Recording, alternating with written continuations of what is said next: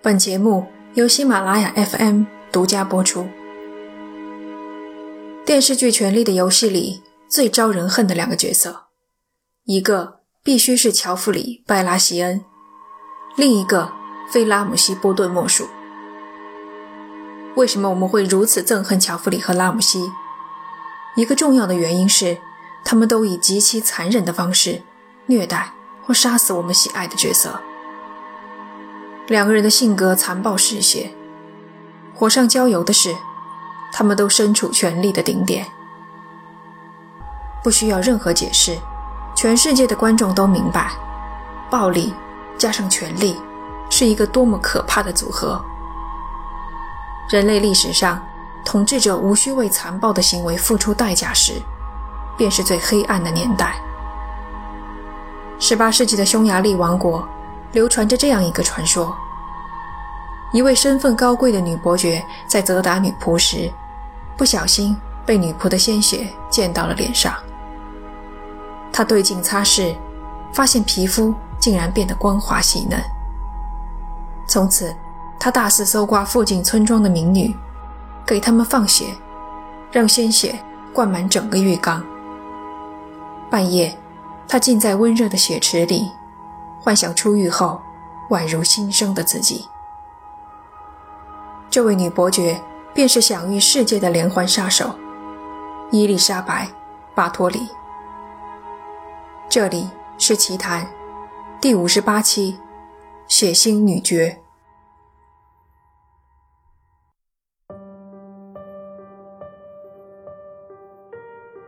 伊丽莎白的娘家巴托里家族是中世纪晚期匈牙利王国一个显赫强大的家族。强大到哪个地步呢？伊丽莎白出嫁都不用改随夫姓，而是保留娘家的姓氏。她还是一个美人，画像上她姿态端庄，面庞柔美，眼珠黑白分明，露出光洁饱满的额头。伊丽莎白学习古典著作、数学、天文学，会讲流利的拉丁语、德语、匈牙利语和希腊语。此外，还喜欢舞枪弄剑，尊奉家族名誉和责任。贵族少女的责任，除了接受教育、学习礼仪，还包括穿着华服，坐在观礼台上，观看公开处决。看着斩落的人头滚下断头台，麻绳上吊着的人挣扎、抽搐、旋转。中世纪的人在创造刑罚的路上非常富有想象力。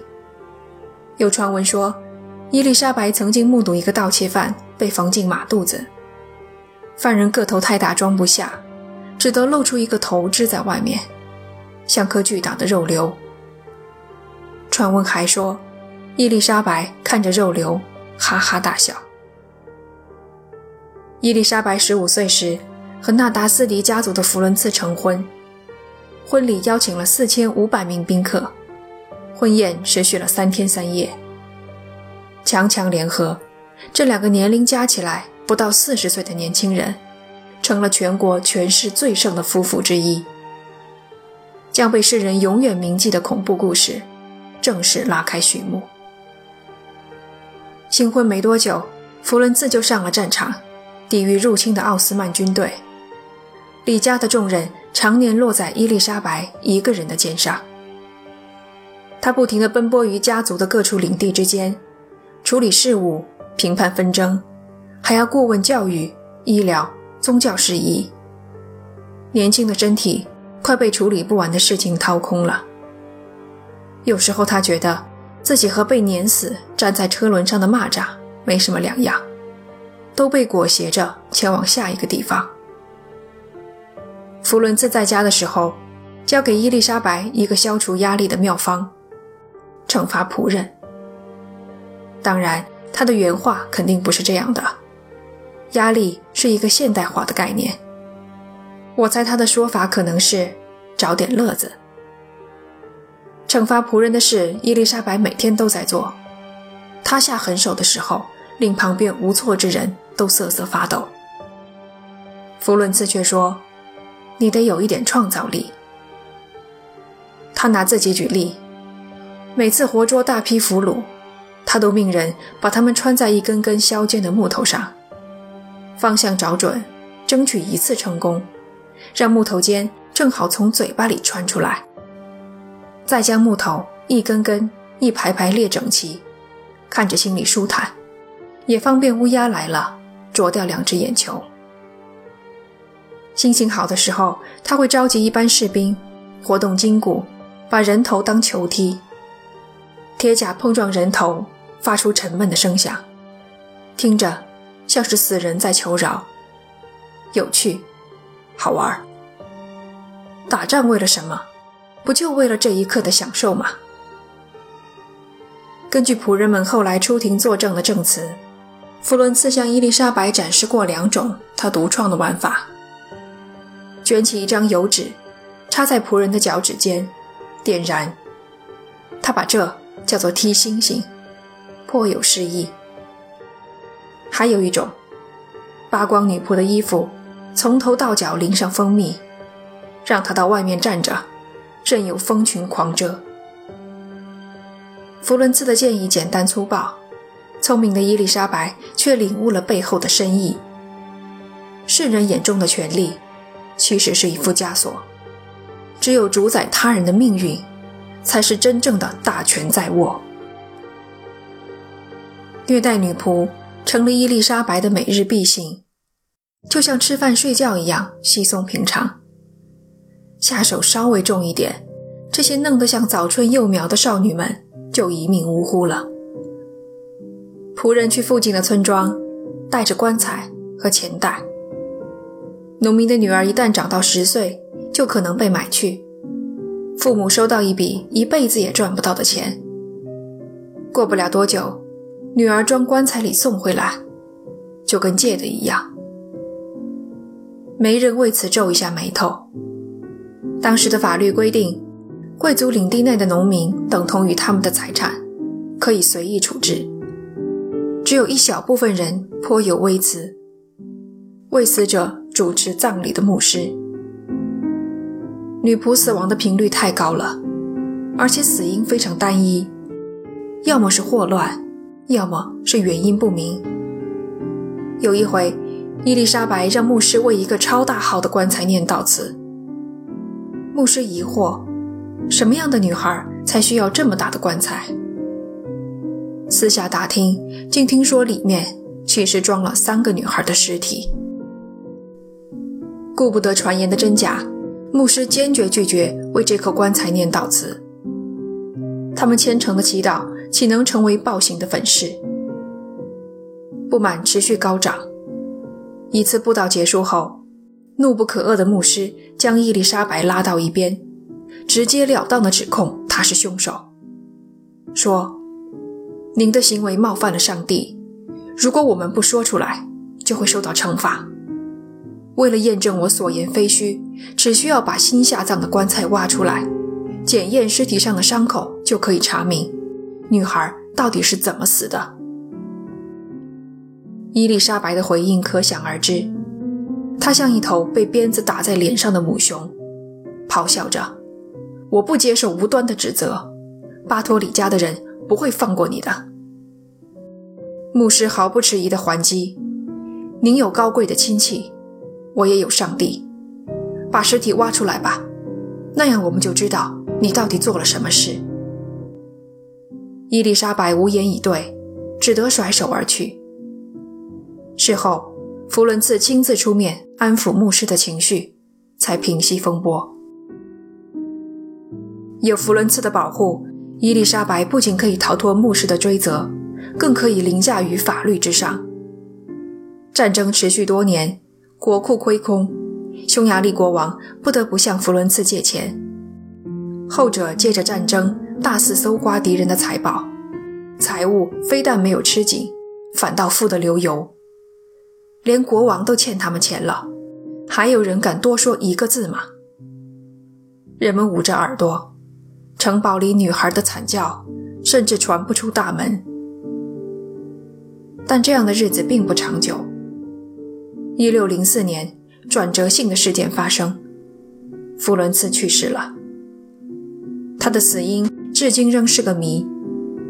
人们只知道他得了某种怪病，很突然的死在了战场上。几个子女均已结婚成家，偌大的城堡忽然只剩下伊丽莎白一个人。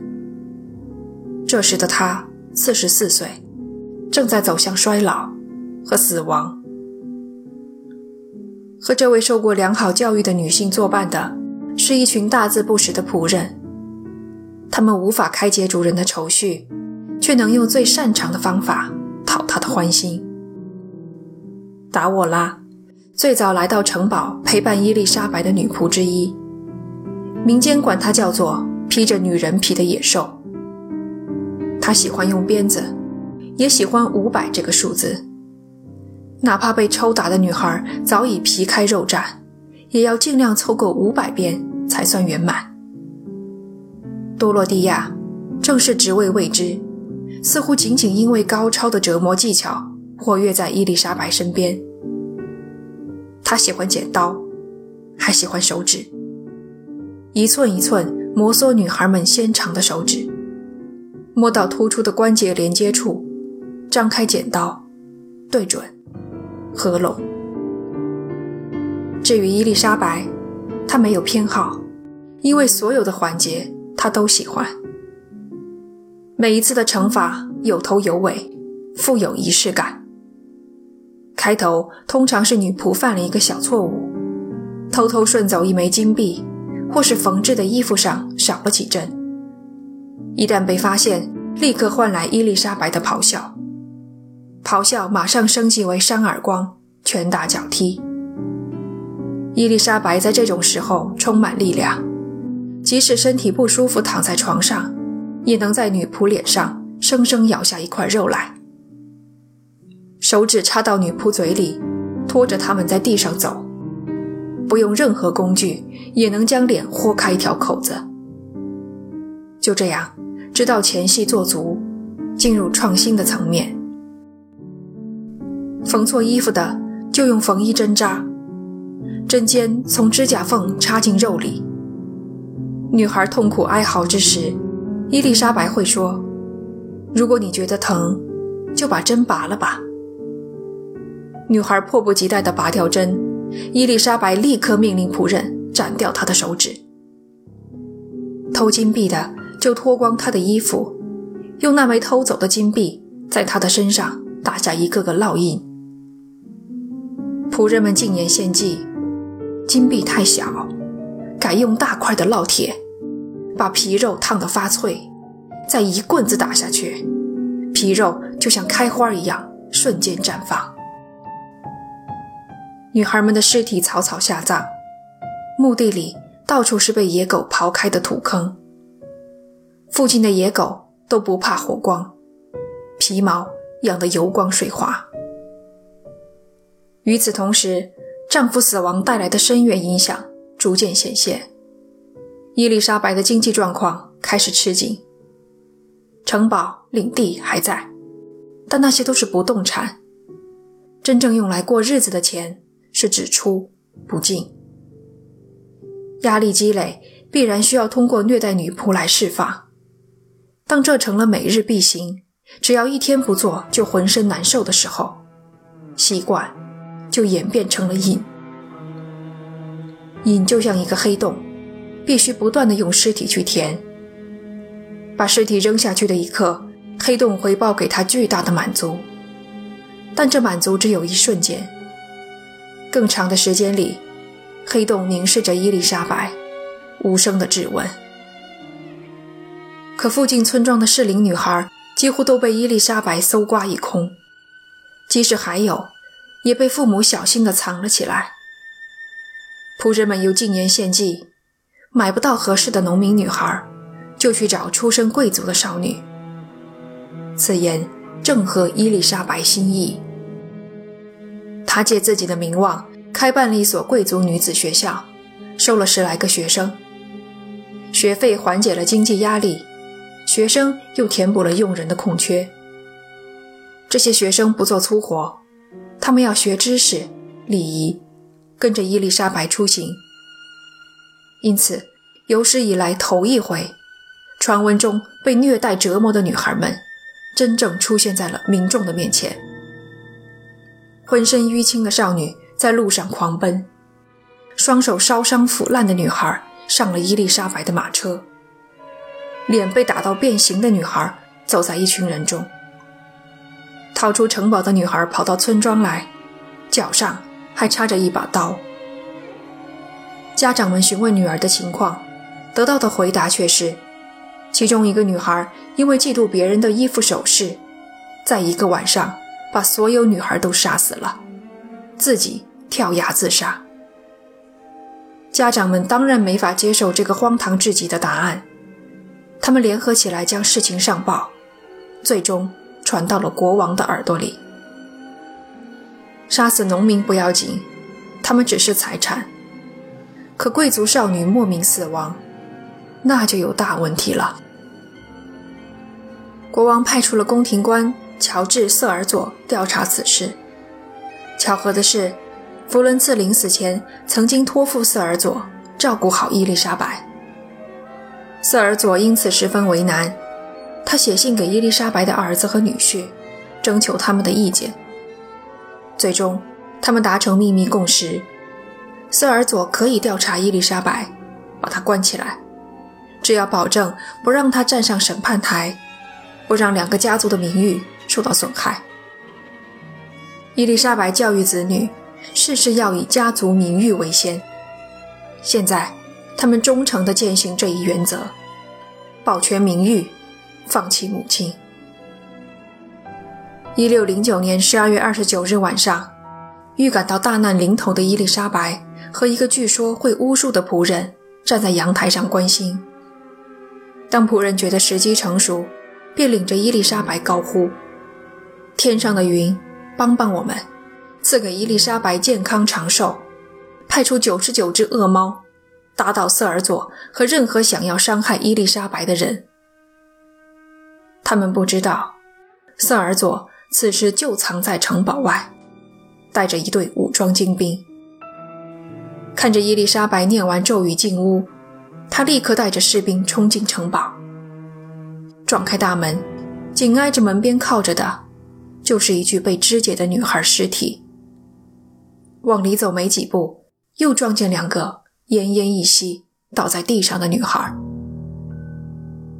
瑟尔佐找到伊丽莎白，命士兵架着她，和他们一同搜查城堡。一路上，伊丽莎白坚称清白，瑟尔佐没听，把她关进一间屋子，命人严加看管。对仆人的审判很快开始。关于死亡的人数，几个仆人说在三十到五十个人之间，其他没有参与虐待的仆人则说。他们弄死了一百七十五到两百个女孩，传到国王的耳朵里，这一数字又变成了三百。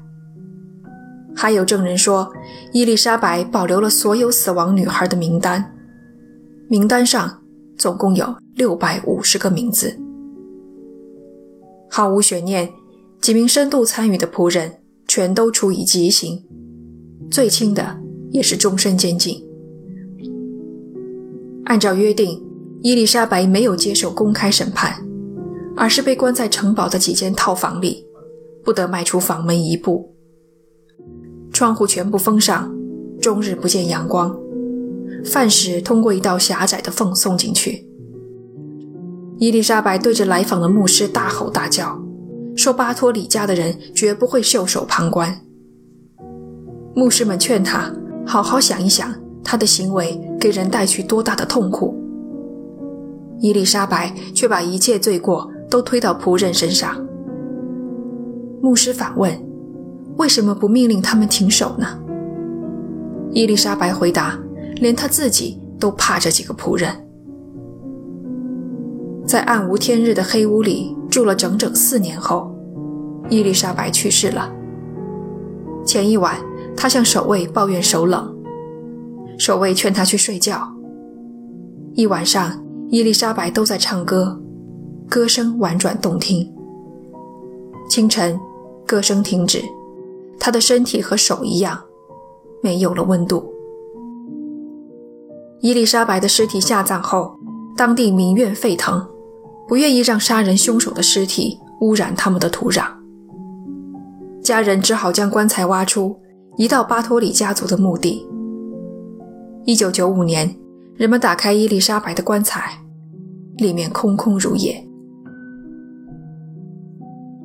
几百年来，人们都想解释一个受过良好教育的贵族女子何以成为残忍的连环杀手。